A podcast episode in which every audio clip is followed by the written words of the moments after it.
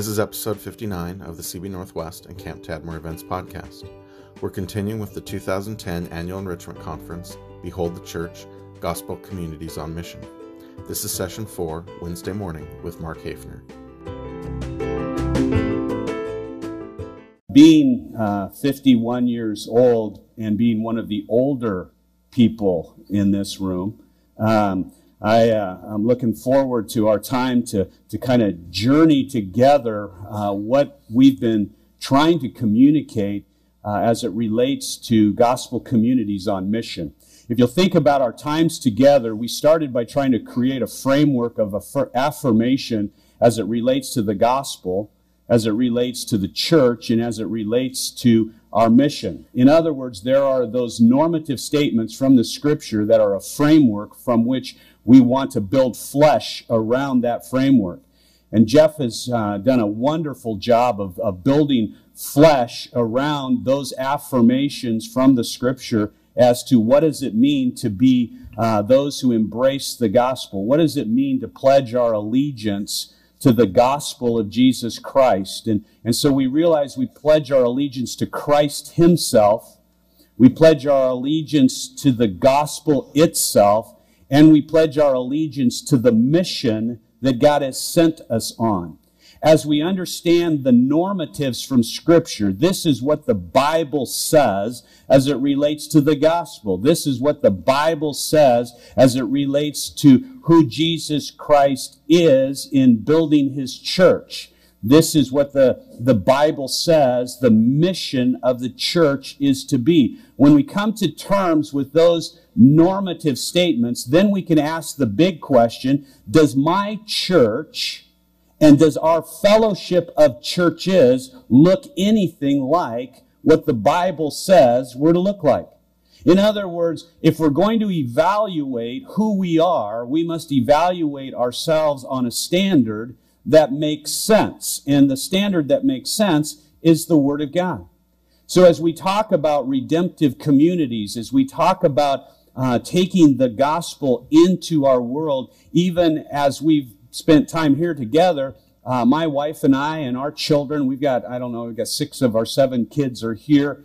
Um, and uh, so when we're in a hotel room, it's, uh, it's a free for all just for a bed. But uh, uh, anyway, I, we are on our second. This is our second night here, and we're in our second bed. So we are going to find one that works here before we're, we're out of here. But uh, we've got one kid who's sick, and he's coughing in one room, and we've got another kid who doesn't want to sleep anywhere but with the brother who's coughing and and so you know what it's like right? And so we're on mission. And we're in community. We're um, uh, we're we're trying to evaluate our circumstances. And and as we were sitting there talking one of my daughters you know we've got two that are juniors in high school so they know everything. And um, uh, they said you know i think we're hypocrites. And i said oh great. Okay. Um, yeah you know that that community stuff that jeff's been talking about i don't think we live that way and I'm going, well, it's your mother's fault, okay?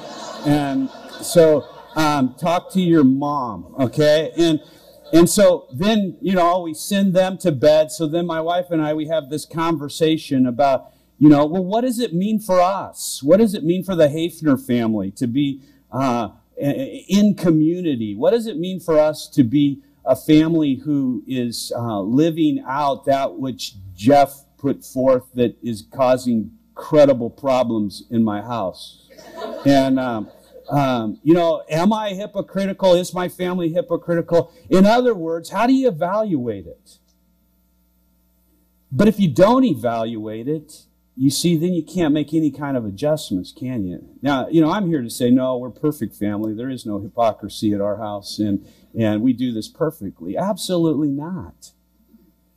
Every day is a journey of decision making that forces us to have to discern how do we live the gospel? as Hafners. But we're not just Hafners. How do we live the gospel as a part of Cornerstone Christian Fellowship in John Day, Oregon, as an elder in the church? Um, you know, how do we live the gospel as, as people who live on a ranch in Prairie City, Oregon, and, and our next neighbors two miles away? uh, you know, how, how do we live this as people who uh, are responsible for uh, interacting with 256 churches now in four states. And do you know what I'm saying? This is this is something that you've got to deal with personally. You and your wife and your kids and your home and your family. What does it mean for you to be on mission?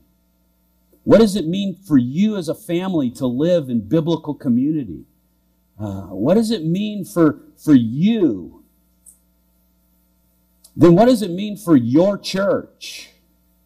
And then what does it mean for our churches? One of our desires at CB Northwest in the coming through the identity process was simply to try to say, you know what?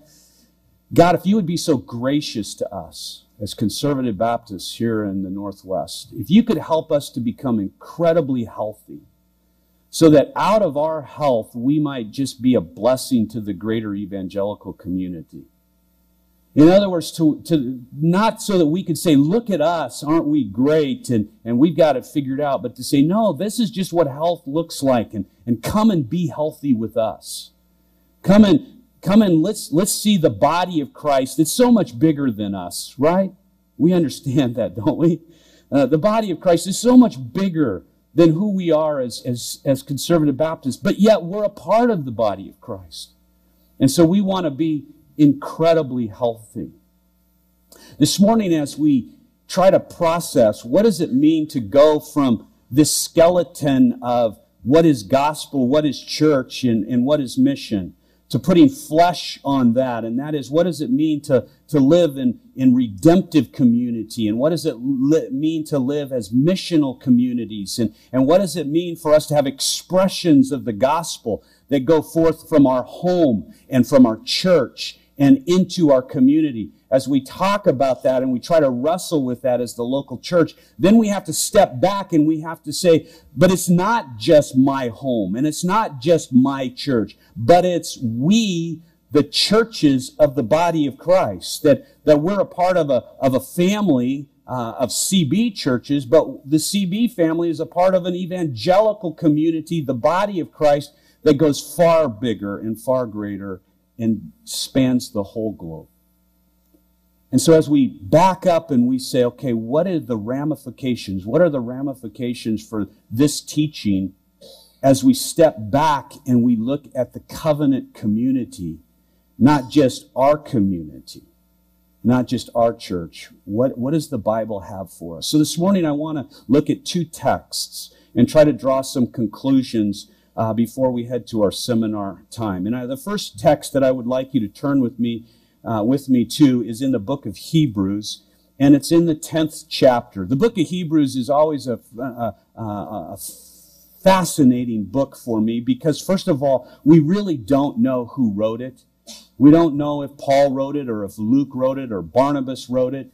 Um, we, we don't know whether it was written in Italy uh, to go out of Italy to the to the greater Asian world and to the churches, or whether it was written outside of Italy and it was coming back into Rome. Uh, we're not sure uh, a number of things. So there's all of these questions that have been debated about who who is the author and and to whom was it written. But when you step back and you look at the text, what you realize is is that it's a book that celebrates the supremacy of Christ. It puts Christ right at the focal point of the book. Christ is the big idea in the book. And, and when you come to terms with what Christ, uh, what the book says about Christ, all of a sudden you realize that, that it has this flow of the of the, the, the grand sweep of the will of God moving out of all that we see in the in the, the law and the prophets and now it moves into um, the new covenant in Christ Jesus. And so we see the imagery of the old uh, uh, system of uh, of, of uh, atonement for sin and, and into the into the person of Jesus who is our atoning work. And and it's this beautiful picture of of moving from Israel and how Israel interacted with God before Christ and and how the church of the living God now interacts with, um, with God after Christ's fulfillment of, um, of, of God's desire for our redemption through his death, burial, and resurrection. And as we look at the book, what we realize is, is that the book talks to Israel. And then it talks to the church. And all of a sudden we realize that, that, that sometimes is the book talking to me? Is it written to individuals? Is the book talking to the church, i.e., a church in Rome or, or a church in Ephesus or a, a, a church somewhere uh, throughout Asia Minor? Or is it talking to all of God's church? Who was it written to? When you come to chapter 10 in the book of, of Hebrews, all of a sudden you have this, this wonderful uh, description of Christ's sacrifice, and it's a sacrifice once for all. And if you look at it with me, uh, beginning there at verse 7, he says, Then I said, Behold, I have come to do your will, O God, as it is written of me in the scroll of the books. When he said above, You have neither desired nor taken pleasure in sacrifice and offerings and burnt offerings and sin offerings.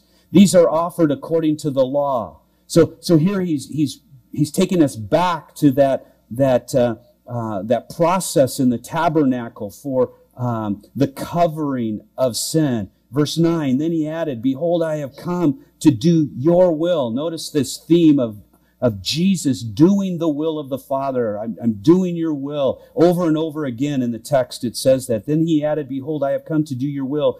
He does away with the first order to establish the second. Verse 10, and by that will, we have been sanctified through the offering of the body of Jesus Christ once for all. And every priest stands daily at his service, offering repeatedly the same sacrifices which can never take sins away. But when Christ had offered for all time a single sacrifice for sins, he sat down at the right hand of God, wait, uh, waiting from the time until the enemies should be made a footstool for his feet. For by a single offering he has perfected for all time those who are being sanctified. And so we see this plurality of expression where Jesus is going to satisfy for those. And so then you have to go back and you have to say, who is this plurality? Who are the those that he's talking about? And so he goes forth in verse 16 and he says, This is the covenant that I have made with them. After those days, declares the Lord, I will put my laws on their hearts and on their minds. I will remember their sins and their lawless deeds no more. Where there is forgiveness of these, there is no longer any offering for sin. Now, I don't know about you, but I want to apply that to me. Amen? I mean, I'm pretty jazzed about the fact that Jesus did that. Okay? And it has an application to Mark Hafner this morning. Okay? And it has an application to you. But you know what? It's not just for me, is it? It's also for us. Is it not? And it's for your church. And it's for every Christian and every church that has ever gone forth, right? And so now all of a sudden what we see is, is that which is applied to me is applied to us, which is applied to the whole church of the living God. And so now he comes and he says, therefore, brothers, therefore, brothers, since we have confidence, do you have confidence? Does your church have confidence? Does the churches have confidence? Brothers, therefore, since we have confidence to enter the holy place by the blood of Jesus, do I get to go into the holy place by the blood of Jesus? Amen. Do we get to go there? Amen. Do our churches get to go there? Amen. We have this confidence that we get to enter into this holy place by the blood of Jesus, by a new and a living way that He opened for us through the curtain that is through his flesh. What does that sound like? Sounds like bread of life to me.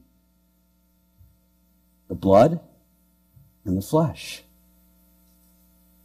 the bread of life. Who is the bread of life? The one sent from heaven.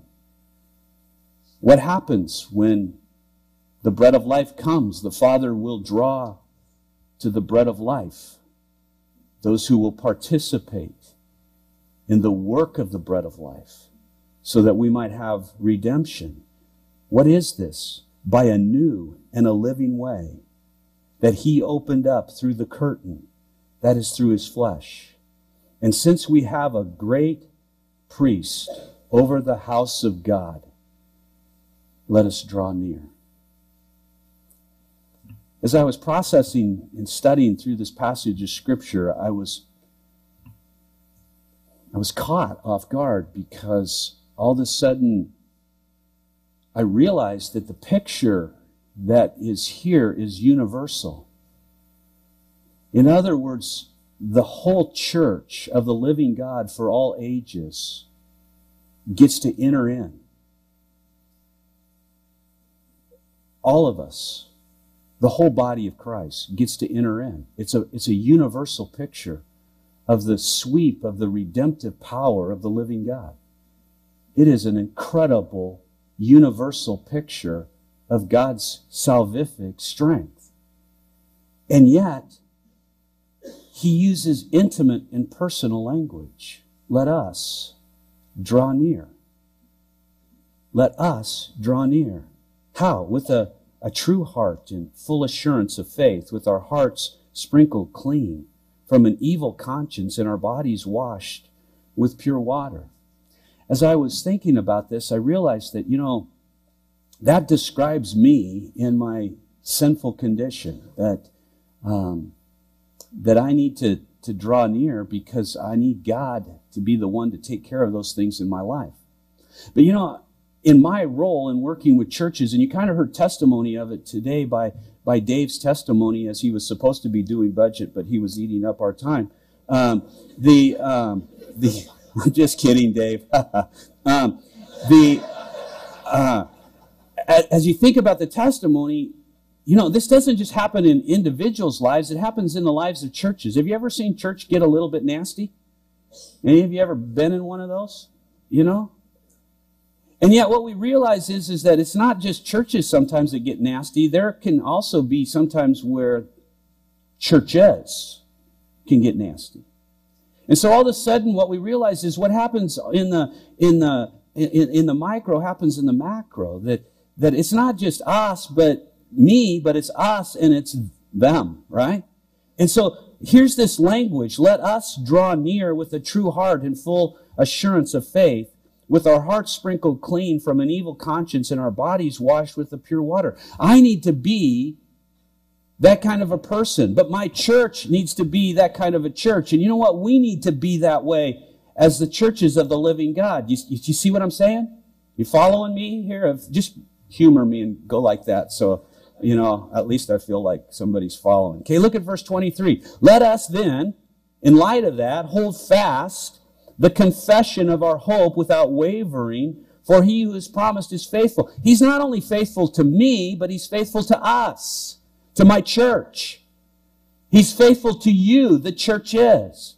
In other words, this, this word picture is a word picture that doesn't just happen for the individual, it happens for the church and it happens for the churches. So then he moves down into verse 24 and he says, Let us consider how to stir up one another to love and to good works. Now you got to stop there for just a second because you and I understand as we process through the book of Hebrews that the, the context of love is simply the context of Christ because the book is about the exaltation of Christ. The book is about the supremacy of Christ. So, so if you want to understand love, you look at who? You look at Jesus, right? And so as I look at Jesus in the book of Hebrews, and then the Bible in the book of Hebrews tells me I'm going to stir one another on up to, to love. What does that mean? I'm going to I'm going to embrace the great commandments. I'm going to embrace what it means to love God, to love others, uh, to love myself. And, and so all of a sudden, there is no greater statement of love than the Great Commandment because the Great Commandment puts us in right relationship to God and to others. Amen? You follow? So I'm going to, I'm going to stir up one another to get next to Jesus. to be like Jesus, to walk with Jesus because it's, it, it's about Him. And there, and, and so if, if I can't have a Jesus conversation in my home, then I'm not stirring up those in my home to love. If, if in my church we're not having a Jesus conversation, then I, I'm not stirring people up to love in the church. If we as the churches are not stirring one another up to have a Jesus conversation, then we're not spurring one another on to love and good deeds. We also understand that as you look at this text, that, that Jesus came on mission. And, and so he was all about disciple making. And, and so we see that we're to stir one another up to love and to, to good deeds. Well, I need to, I need to be about helping disciple my kids. And one of the things that uh, is important to me as a dad at different stages in my children's life is to sit down with them and say, what do you look like in four years if you're a healthy follower of Jesus Christ?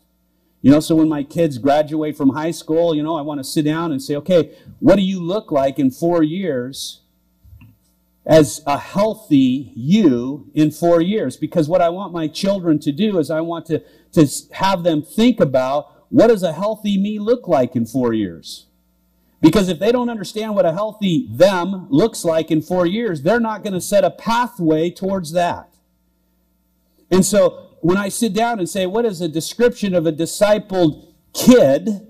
You see, there's going to be a pathway towards that because I want to stir up in them, I want to spur them on uh, to be all that they can be in relationship to who God has made them.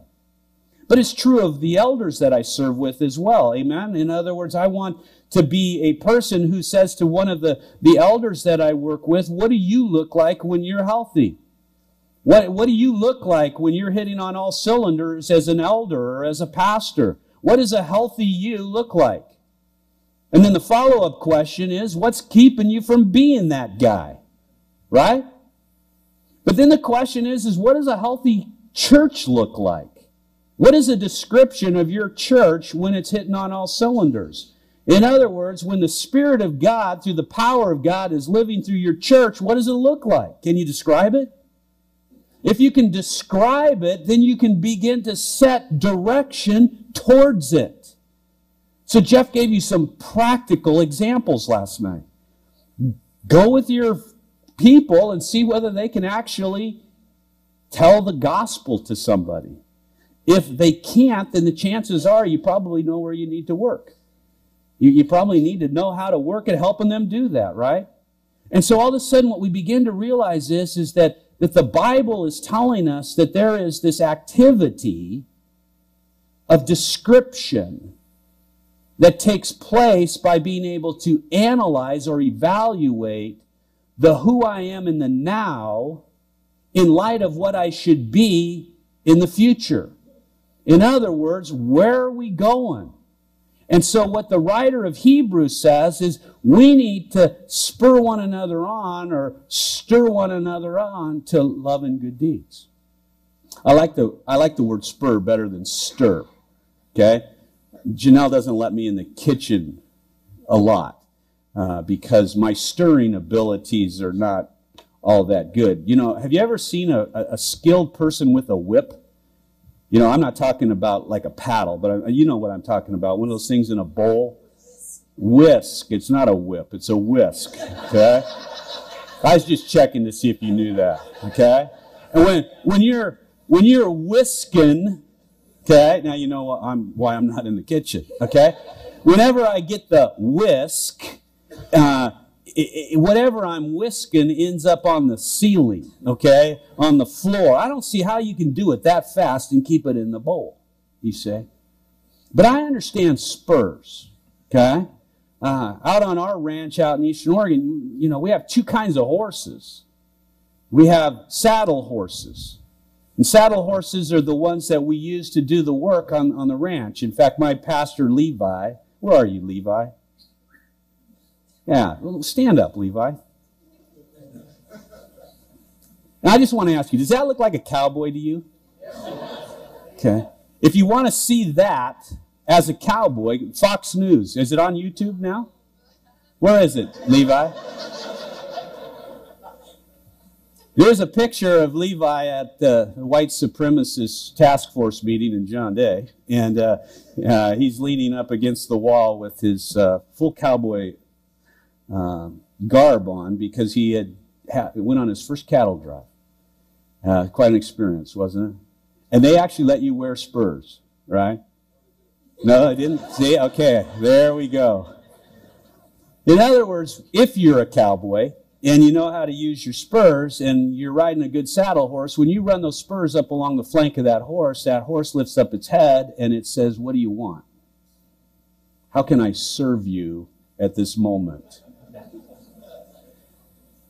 You throw that same saddle on one of those green horses at the ranch and you run your spurs up the flank of that horse, it does not lift up its head and say, How can I serve you? It says, I'm going to throw you on your head and I'm going to stomp right in the middle of you until I've killed you. Now, what's the difference? What's the difference?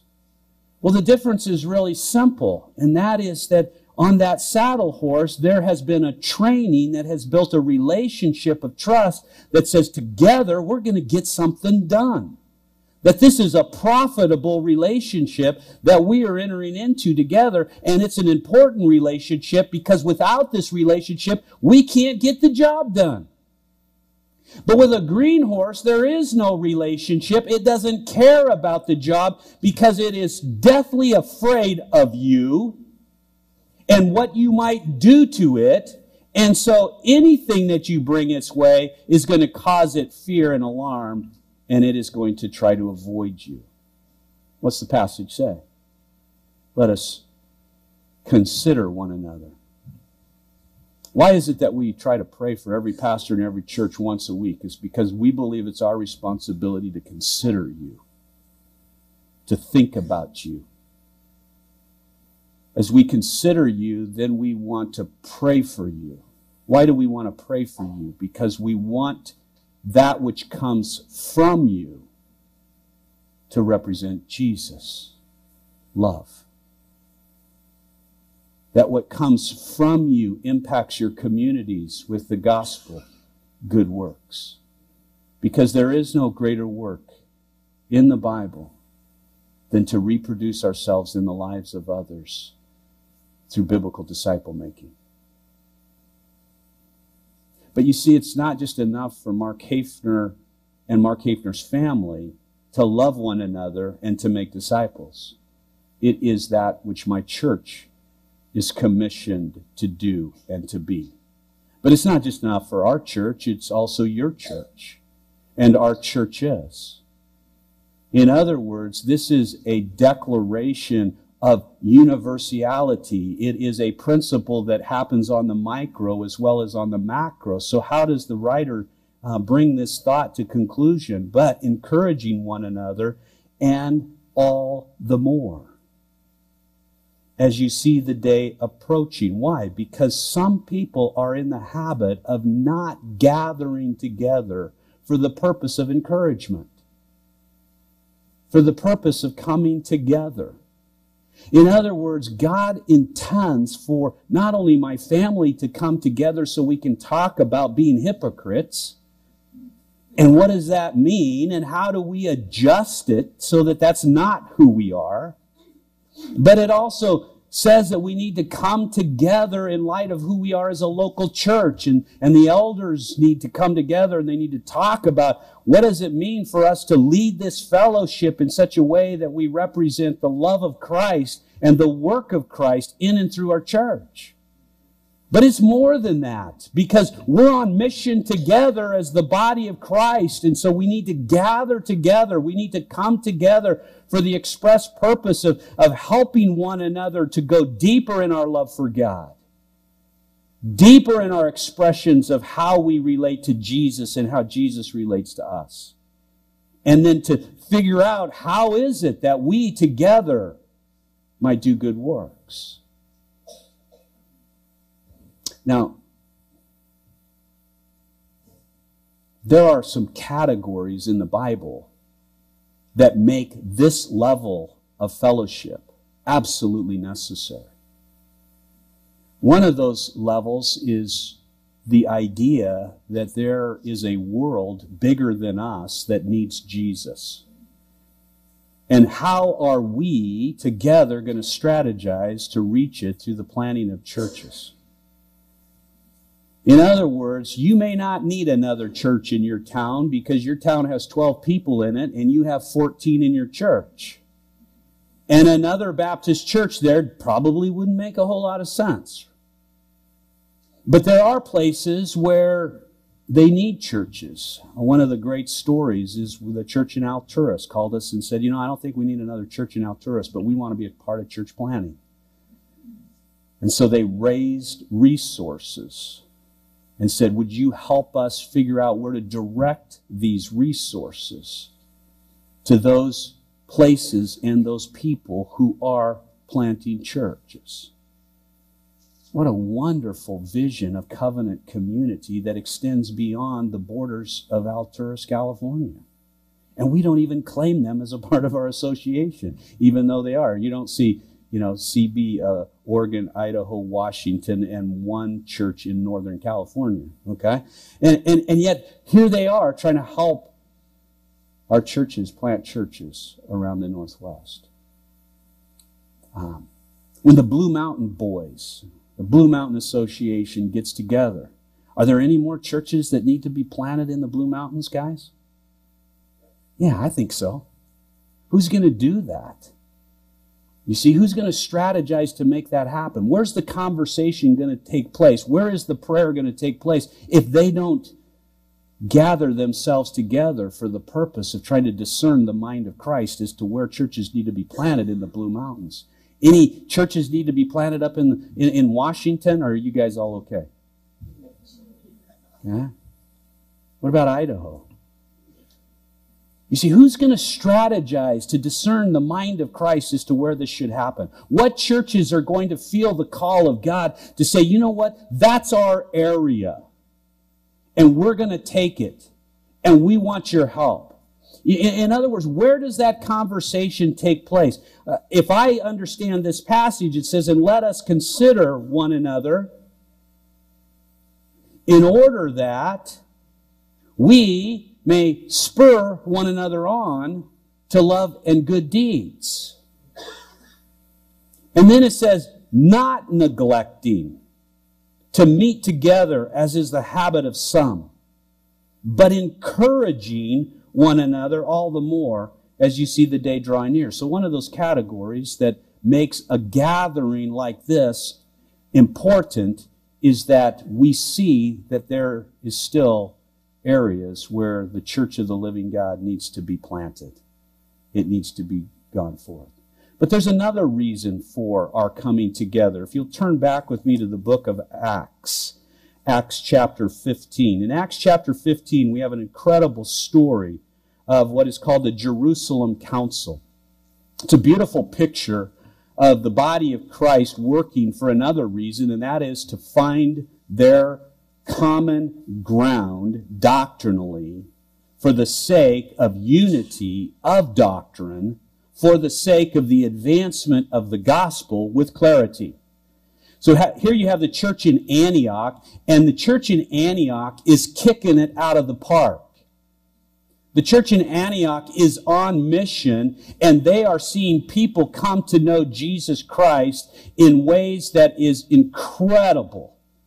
And they've got these two guys that are a part of that, Paul and Barnabas.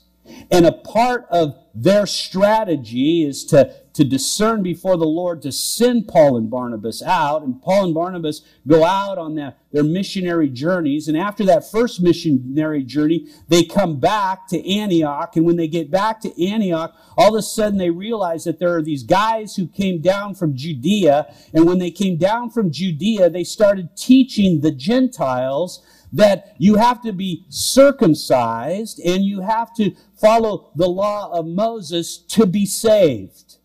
Now, notice what the text says. But some men came down from Judea and were teaching the brothers. Unless you are circumcised according to the custom of Moses, you cannot be saved. And so Paul and Barnabas said, Oh, okay. I'm glad you told us that. I think we'll start doing that, right? Is that what the text says? No, look at what the text says. It says, and after Paul and Barnabas had no small. Don't you like that? That's called understatement, par excellence. You see, no small dissension and debate. In other words, they got after it. And so these guys who came down and started teaching this stuff, and Paul and Barnabas had no small debate. There was a dissension. What was the dissension? It was about doctrine. What was the doctrine? The doctrine of salvation. How are we saved? And so this discussion, this debate, no small dissension and debate with them, Paul and Barnabas and some of the others were appointed to go up to Jerusalem and uh, to the apostles and the elders about this question. Now, this is an interesting text because it was just in chapter 11 that you had the word elders for the first time put forth. So here you got all these rookie leaders. You got these brand new elders, right? And you've got these apostles. And now these apostles and these elders in Jerusalem are going to be the ones who are going to discern the mind of God on this doctrinal issue so that the church might find the sideboards in which it's going to run doctrinally so that they can keep on focus. They can keep on mission. Because this doctrinal issue, if it's not handled correctly, will get them off mission. And once they get off mission, then they start having all kinds of problems. And so they go to Jerusalem for the purpose of, of discerning this issue, for finding the mind of Christ. Verse 3 So, being sent on their way by the church, they passed through Phoenicia and Samaria, uh, describing in detail the conversions of the Gentiles, and brought great joy to all the brothers. I think it's a it's an incredible thought. So here are these guys that come from Judea. They teach this teaching. You have to be circumcised. Paul and Barnabas have this debate with them. The church in Antioch says, okay, we're going to send all of you guys to Jerusalem, to the elders and the apostles to get this worked out. So these guys are traveling down together, okay? They're probably debating the whole way. Okay? But at every city, what do Paul and Barnabas do? They talk about what God's done amongst the Gentiles. Okay? So Paul's talking about how all these Gentiles are getting saved, and these guys have this doctrine saying, well, they're not circumcised, so I don't really know if they're saved. You know, what do you think? You think they're saved? I don't think they're saved. And, and so you have the testimony of Paul and Barnabas all the way down, and people are, are receiving it with joy. Verse 4. When they came to Jerusalem, they were welcomed by the church, the apostles, and the elders. Notice the, the combination of apostles and elders over and over again in this text and they declared all that God had done with them. But some believers who belonged to the party of the Pharisees arose and said, It is necessary to circumcise them and to order them to keep the laws of Moses. Now, there, there is a biblical precedent for what they're saying if you go back to the book of Genesis, because to be a part of the, the nation of Israel, they needed to be circumcised.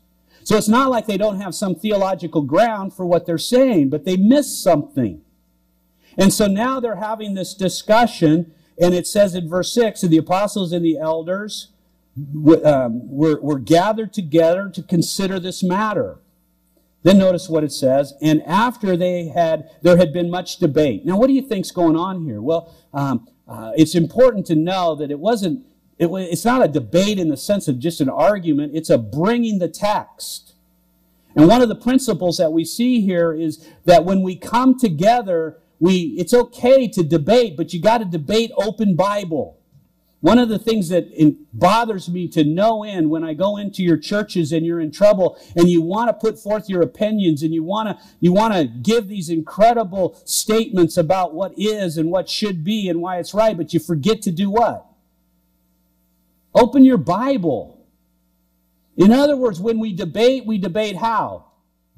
Open Bible, because this is our sole authority for faith and practice. This is what is the final arbitrator. This is where we get our clues for how we make the decisions. Whether we like it or not, it's what this says, right? So now all of a sudden they're having this debate. You can imagine they're just ripping up the Septuagint. You got guys saying, well, look at what it says here in Genesis. And then they're saying, well, look at what it says here in Jeremiah. Well, look at what Isaiah said. Look at all of this thing. So there was this debate. Open Bible. Then Peter stands up, an apostle. Peter stood up and he said to them, Brothers, you know that in the early days God made a choice among you that by the mouth of the Gentiles should hear the word of the gospel and believe. And God, who knows the heart, bore witness to them by giving them the Holy Spirit just as he did us. And he made no distinction between us and them, having cleansed their hearts by faith. Now, therefore, why are you putting God to the test by placing a yoke on the neck of the disciples that neither our fathers nor we have been able to bear? But we believe that we will be saved through the grace of the Lord Jesus just as they will. Now, what's important about what was just said here? Was it because it was Peter? This is what I think is so incredible about this task. You got to remember that we don't have the New Testament sitting in front of them, do we? We've got the Old Testament and we've got the apostles. Who are the apostles? They're the ones who walked with Jesus. They're the ones who heard from Jesus and they're the ones who were appointed by Jesus. So they have apostolic authority. So all of a sudden, what Peter is doing is Peter is God's apostolic word being given voice. So Peter is representing the mind of God by way of that which the Old Testament, which they have just debated, is leading to and bearing witness to the work of God. And so you have the voice of God being put forth with apostolic authority by Peter. It's an incredible picture. And all the assembly fell silent. And then they listened to Barnabas and Paul as they related what signs and wonders God had done through them among the Gentiles. In other words, Peter is saying this is the way people get saved. And now Paul and Barnabas are saying, yep, and that's exactly what happened. This is what God said would happen. Peter's voice. This is what took place. Paul and Barnabas' voice. So then you get another voice. James. Look what James says. James replied, Brothers, listen to me. Simon has related how God first visited the Gentiles. So what is James doing? Affirming the apostolic voice of Peter. Simon has related how God first visited the Gentiles to take from them a people for his name. And with this, the words of the prophets agree. Ah, now the debate. What Paul, what Peter said, what the Word said, the Old Testament, that which they just got done debating. After this, I will return and I will rebuild the tent of David that has fallen. I will rebuild its ruins and I will restore it.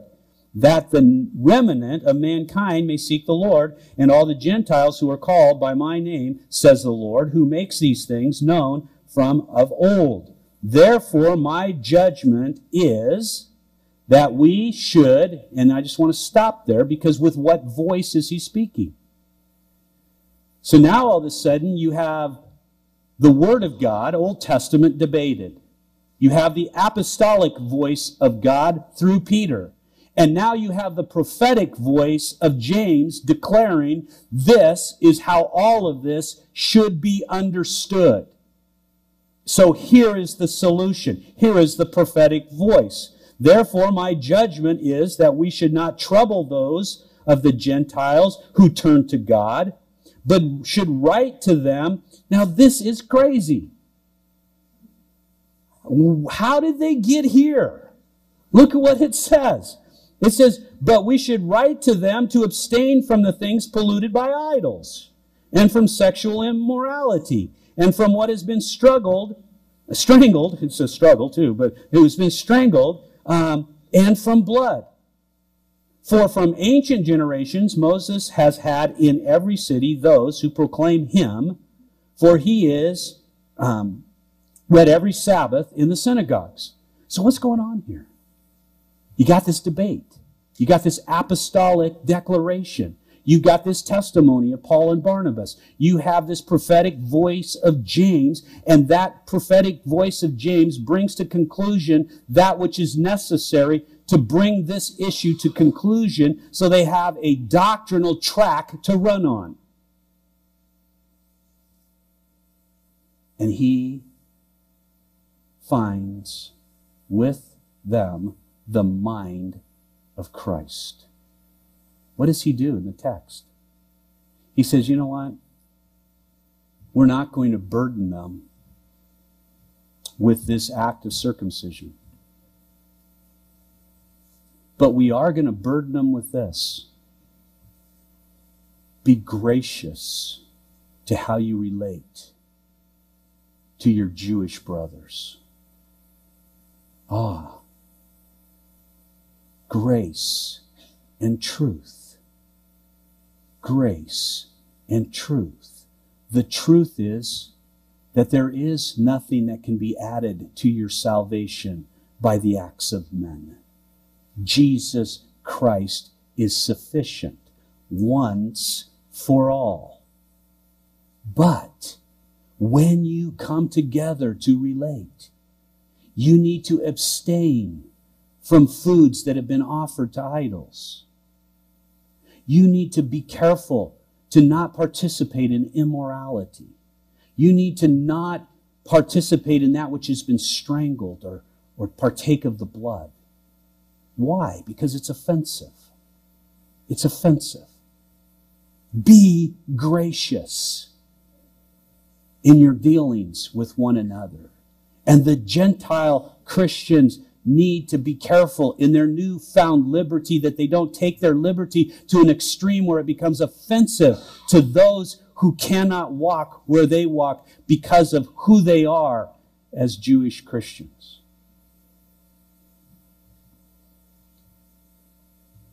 Then it seemed good to the apostles and the elders with the whole church so not only did what James say, say make sense to the apostles and to the elders, but the whole church embraced it.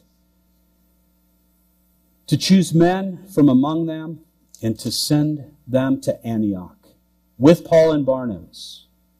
They sent Judas and Barsabbas and Silas, leading men among the brothers, with the following letter.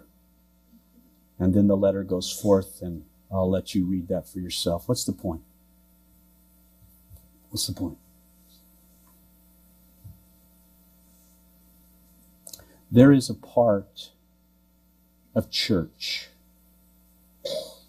that is much bigger than just yours and my local expression. And is that level that forces us to embrace what are the sideboards of doctrine that are going to guide us so that we might stay on mission? And where is it that the mission should take us so that we might be effective in that which God has called us to do and to be? When you gather together in your association meetings, what's the purpose? If it's not to affirm and to maintain the sideboards of our doctrinal integrity so that we might be on mission, then there really is no reason for which I can think of for us to gather other than maybe some encouragement. But if when we gather, we gather with the mindset that we are preparing ourselves for that which is going to come, the next hill that's going to be taken, the next place where the gospel is going to advance, the next partnerships that we're going to make with one another so that we can make it happen, then all of a sudden our coming together makes sense. And when we come together with that strategy in mind, then all of a sudden what happens is it breeds health. And out of the center of that health, it becomes a drawing force to the greater evangelical community. And they say, we want to help you in taking that hill with the gospel of Jesus Christ. And pretty soon we begin to understand that the body of Christ, the church of the living God, carries many affiliations, many connections. Any of you guys watch NASCAR? Okay, all three of you. Okay, we're obviously we're in the Northwest. All right. But my good friend from New Jersey here was the first to get his hand up. All right. Yeah. If you think of the Church of God as a NASCAR, what is the one thing you notice about every NASCAR? the stickers that are on the car, right? In other words, you've got the oil company, the gas company, the tire company, and right in the center of the hood and on top is what? The sponsor, right? This car is a Napa car or a, a you know, a what? Yeah, okay. In other words, the sponsor's right on the car, okay? What's common around the track? They're all what? They're all cars. What's common amongst us in this room? We're all churches. But the question is, is how are we going to run? And you know what? There are things that we need to connect with to help us run better. We need to understand that there are those things out there, there are those people, there are those organizations that do it better than us. And we need to embrace what God has developed and done in and through them. We need to test it to make sure it fits within our doctrinal sideboards.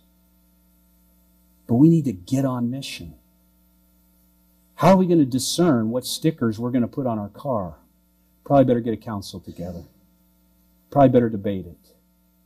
Probably better be careful before you slap that sticker on your car. Because once you get that, have you ever tried to take a sticker off your car after your kids have put it on? Don't put that, oh, gosh, that's not going to come off the paint. You see, because you know once you put that sticker on, it's probably there till you sell the car. Okay? Be careful what stickers you put on your car. But just because that may be difficult doesn't mean we shouldn't do it. How are we going to discern that? We got to come together because it's bigger than us, amen? But you can't just embrace anything, can you? So this morning, when you take the skeleton, the gospel, the church, and the mission, when you take your family, your church, us as a covenant community of churches, and the universal church of the living God, and when you take those things that we need to hold in tension so that we might spur one another on to love and good deeds, then maybe it really is important that we not forsake the assembling of ourselves together, as is the habit of some. But maybe we should gather together to encourage each other doctrinally and missionally for the sake of the gospel.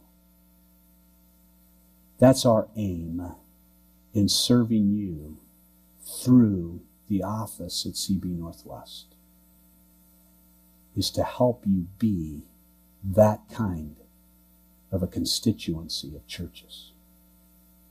Let's pray. Father, this morning uh, we have. Uh, pushed hard to cover a lot of material in a short period of time. And, and we just realized that these are important truths. We thank you that your Bible speaks not just to me, not just to my church, not just to us as CB churches, but to the whole church. And Lord, we would be amiss to not apply your Bible to our own home, to our own church, and to us as conservative Baptist churches, but also to apply it beyond us as we embrace one another and we run together. So, Lord, until we see the checkered flag, I trust that you would keep us in our lane. And I trust that you would bring to us what we need so that we might be the, the kind of churches that could reproduce churches and take ground that was once held by Satan. So, Lord, as we labor together, may you unify us more and more around the truths of your word, doctrine and around the truth of the mission to go and make disciples of all nations. And we will thank you and praise you. In Jesus' name we pray. Amen.